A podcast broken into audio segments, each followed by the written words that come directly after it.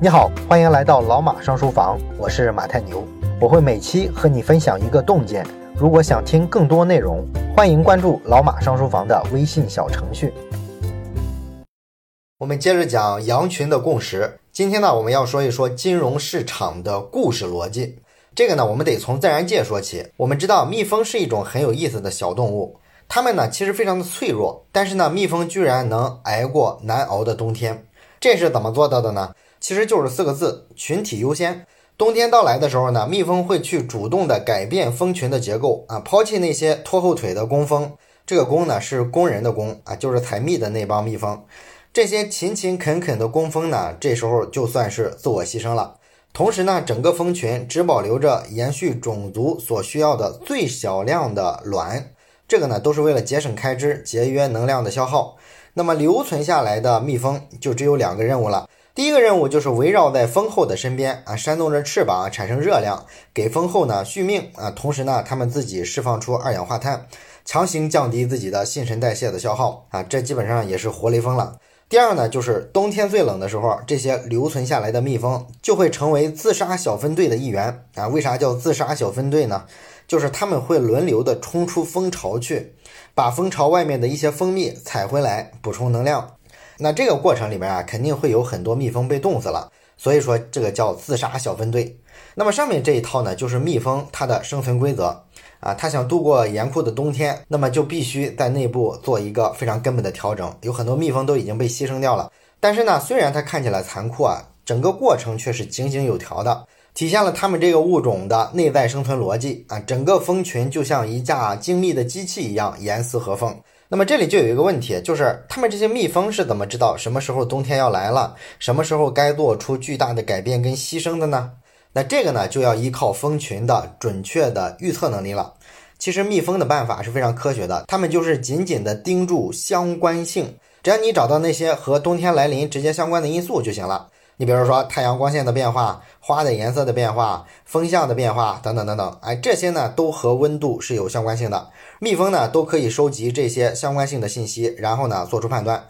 如果蜜蜂的世界也有科学家的话，那么大概呢蜜蜂科学家会把这种生存方式啊用公式表达出来。这个公式呢可能是这个样子的：历史经验数据加上相关性就等于蜜蜂的生存算法。你想啊，蜜蜂这个物种已经存续了上亿年了，这个比人类厉害多了。那能有这种适应能力，显然它是不一般的物种啊，背后呢就自然有原因。我想呢，能够善于去搜集历史数据，善于找到相关性，肯定是蜜蜂的一个看家本领。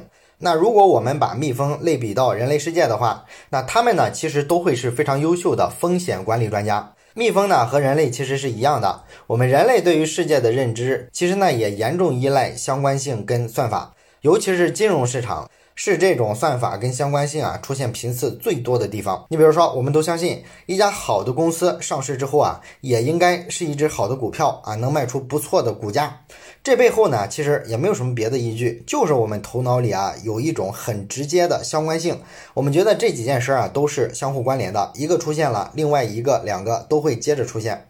也包括说有很多所谓的股神啊，讲起道理来啊是一套一套的，都是说什么这只股票啊值得投资，然后背后的原因、背后的逻辑啊，什么资产负债表啊，什么五 G 新概念啊，等等等等。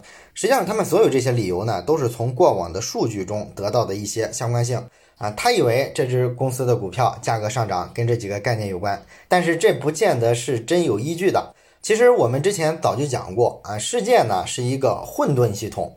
过去和历史能给我们的唯一的东西就是一种惯性。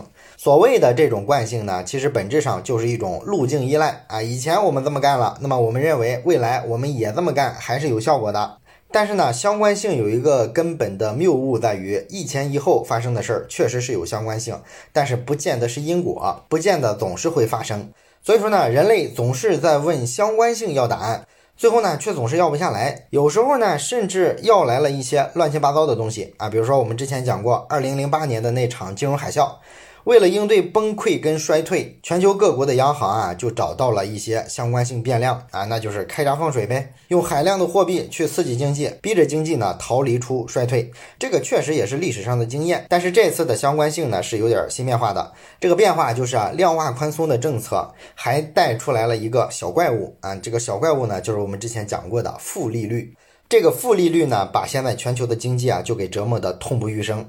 今天呢，其实全世界面临的确定性的风险啊，并不可怕，最可怕的就是不确定的风险。确定风险跟不确定风险的区别，就是一个能计算出来，一个呢没法规避啊，因为你根本不知道它是不是会发生，什么时候会发生。那么不确定性的风险呢，就说明你用相关性的逻辑去看待金融系统是非常危险的。每一组金融系统上的相关性的背后，其实呢都是一个故事。讲故事呢是人类的一个基本需求。那么在金融市场上，大家最常讲的一个故事叫做基本面。哎，经济的基本面特别的向好啊，所以说就给了你一个足够的理由，让你把钱投到股市上去。但是呢，关于市场的故事和现实的偏离度到底有多大呢？可能是无限之大。你比如说，同样一个事实啊，美联储又开始放水了，又开始印钱了。那么股市呢，有的时候的表现是会大跌，有的时候的表现是会大涨。那么这就给足了很多所谓的金融分析师一个自吹自擂的空间。有些分析师呢会告诉你为什么这个事儿啊是一个利空，为什么股市啊一定会大跌；而有些分析师呢会告诉你为什么这个事儿是利多啊，股市一定会大涨。所以这个场面呢就非常的尴尬，就有点像是那些营销号做自媒体的逻辑是吧？开头一张图，内容全靠编，横竖两张嘴是胡说胡有理。事实确实是固定的，但是对事实的解读跟看法可以完全不一样。解读跟看法呢，本质上来说都是一种相关性的逻辑。你是认为事实 A 会导致相关的结果 B，而他呢会认为相关的结果是 C 啊，所以大家理解是不一样的，于是就产生了对立，产生了意识形态的分歧。那么本质上来说呢，信息其实没有正确与错误之分，只有新旧之分，或者说叫信号的强弱之分。如果一个信号在我们的脑海里啊，它足够强的话，那就会变成新的信息、新的故事。如果这个信号变得足够弱，那么它就变成了一些不相关的老故事。老故事呢，终究会消失，会被新故事取代。所以我们的世界观呢，最终也会逐渐的改变。这就是人类意识形态分歧的一个本质，就是大家脑海里的故事范本不一样。故事不同的背后呢，又是大家对相关性的理解不一样。哎，争来争去呢，确实有时候啊。看起来有点可笑，实际上我们所坚持的东西啊，都不是这个真实世界本身。但是呢，我们的认真劲儿看起来呢，就跟看到了世界的真相似的。所以说，金融市场被什么东西赶着往前走？是故事还是数字呢？我们都以为是数字啊，因为金融界的这个数据啊特别多嘛。但是其实并不是，是对数字的解读啊赶着金融市场往前跑，而对数字的解读其实就是一个故事。金融交易分析师每天的工作不过是把没有道理的数据变成一个能理解的故事而已。那么真实的世界跟你被告知的故事之间，其实呢就有一个时间差啊，有一个窗口。如果你不喜欢别人老是给你讲故事、给你洗脑的话，你当然就需要利用好这个时间差，自己试着去看到真实的世界是什么样子的。当然了，这个说法呢就特别的绕，是吧？因为它有点形而上啊，有点哲学意义了。不过呢，从这个有哲学意义的世界观里，其实我们就能做出一个推论，那就是这个世界上很可能是没有绝对的事情的。以前我们都觉得时间是绝对的，它只能往前走，不能暂停，不能缩短，对所有的人呢也是一视同仁，是一样的公平。但是呢，自打爱因斯坦之后，啊，我们知道了相对论。相对论告诉我们，时间也不是绝对的，啊，空间也不是绝对的，它们都可以被扭曲、被拉扯、会变形，一切呢都是相对的。那么这样呢，我们看待世界的价值观是不是就变了？